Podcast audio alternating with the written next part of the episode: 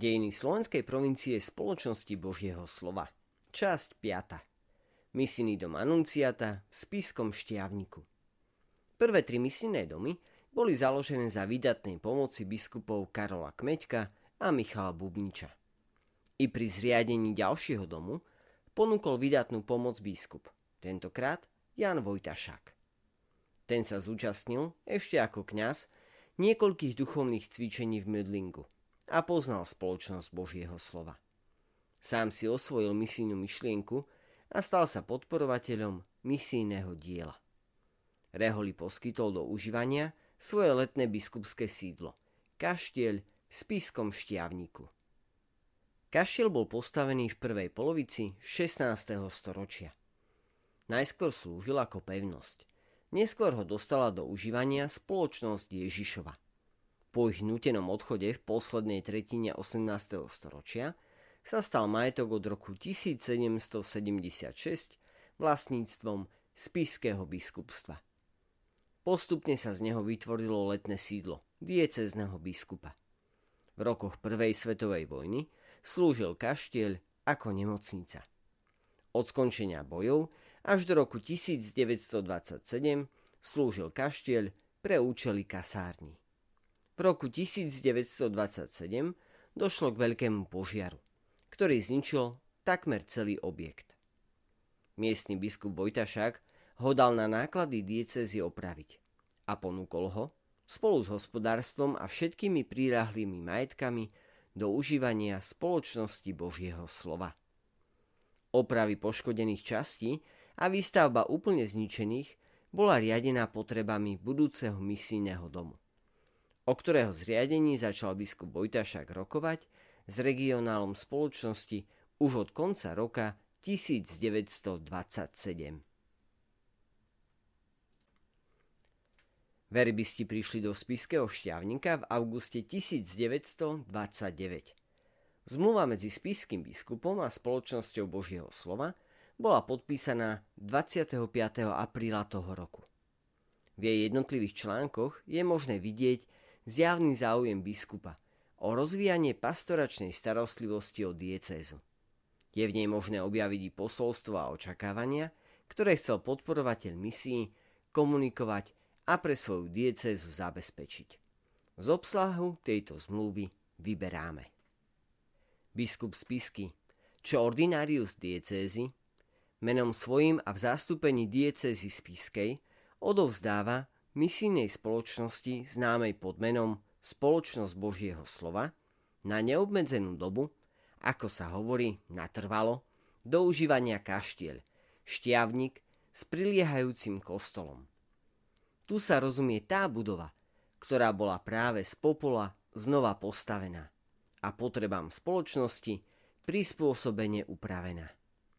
Vyňaté sú však ostatné budovy – ktoré k hospodárskemu dvoru patria.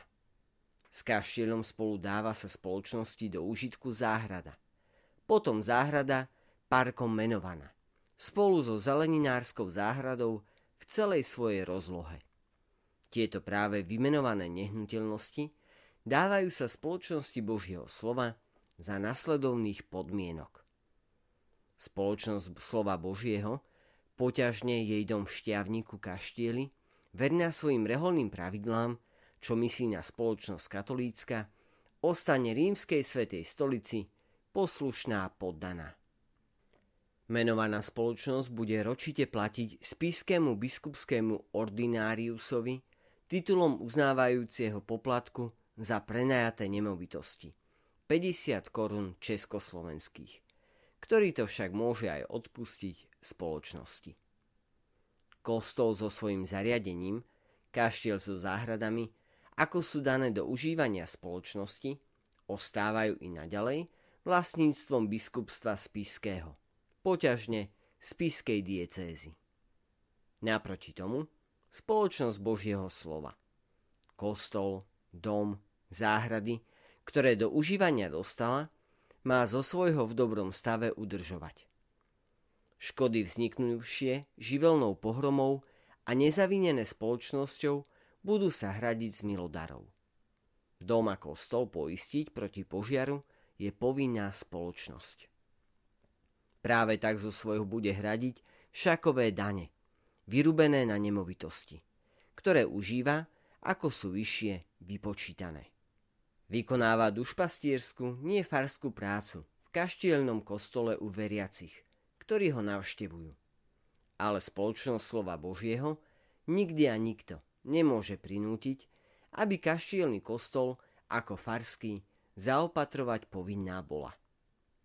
Spoločnosť slova Božieho, usadivšia sa v šťavniku kaštieli, má sledovať predovšetkým misijné ciele, šírenia viery medzi Slavianmi.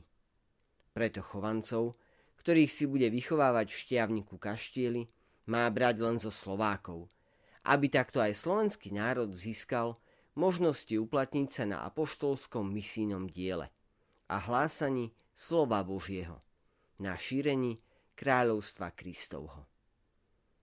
K prvým starostiam spoločnosti bude patriť vystávať v šťavniku kaštieli exercičný dom pre laikov a diecézne kňastvo. Aby mohla tejto svojej povinnosti zadosť urobiť, má v šťavniku kaštieli aj toľko na to schopných kňazov misionárov umiestniť. Spoločnosť slova Božieho bude obstarávať aj tzv. útulňu práce neschopných diecéznych kňazov.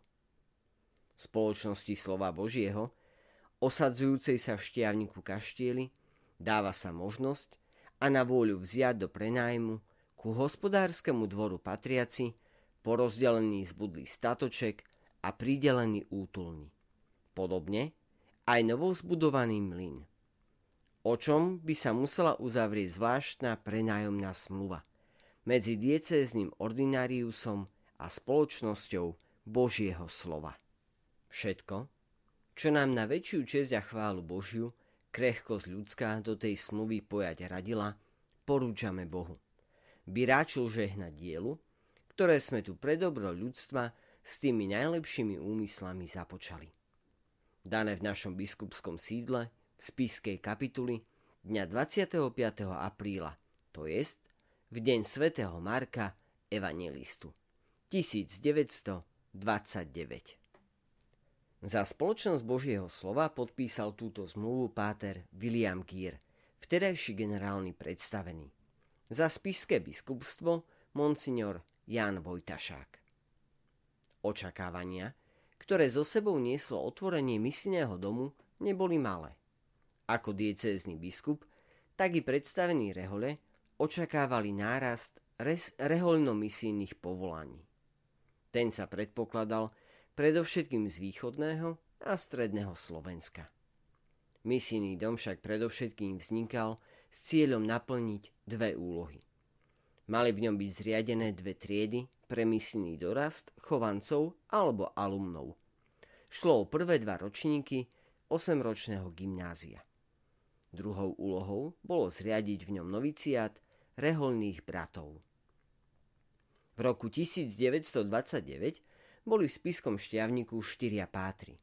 Páter Gerecký, Lázecký, Rózner a Škrobánek. A traja reholní bratia.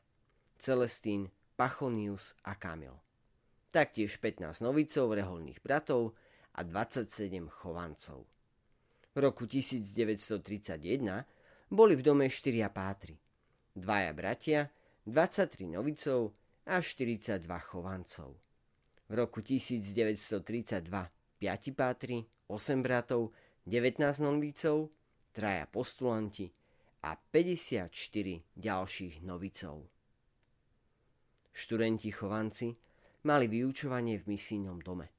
I keď boli oficiálne zapísaní ako študenti v škole v Betlánovciach. Školu však navštevovali len v čase preskúšania, aby mohli dostať vysvedčenie. Prvým predstaveným rektorom domu bol páter Jozef Gerecký. Zároveň vykonával funkciu magistra novicov. Páter Jan Rozner pôsobil ako vyučujúci páter Alois Lazecký ako prefekt a vyučujúci a páter Ignác Škrobánek ako ekonóm, hospodár a vyučujúci. Dôležitým členom komunity bol reholný brat Celestín Ližičiar, ktorý bol poverený administráciou časopisu Svetá rodina. Časom prevzala rehoľa verbistov do užívania aj ďalšie majetky niekdajšieho šťavnického pánstva. Hospodársky veľkostatok, mlyn a tehelňu. Došlo i k úpravám a zbúraniu budov, aby sa mohli postaviť ďalšie. Misijný dom sa v čase školských prázdnin premenil na exercičný dom. Exercícii sa zúčastňovali stredoškoláci, učitelia, kňazi, ale i ministranti.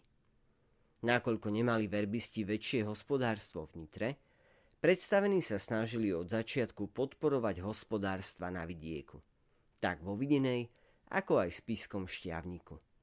Môžeme povedať, že sa tieto mali stať hospodárskou základňou pre ostatné domy.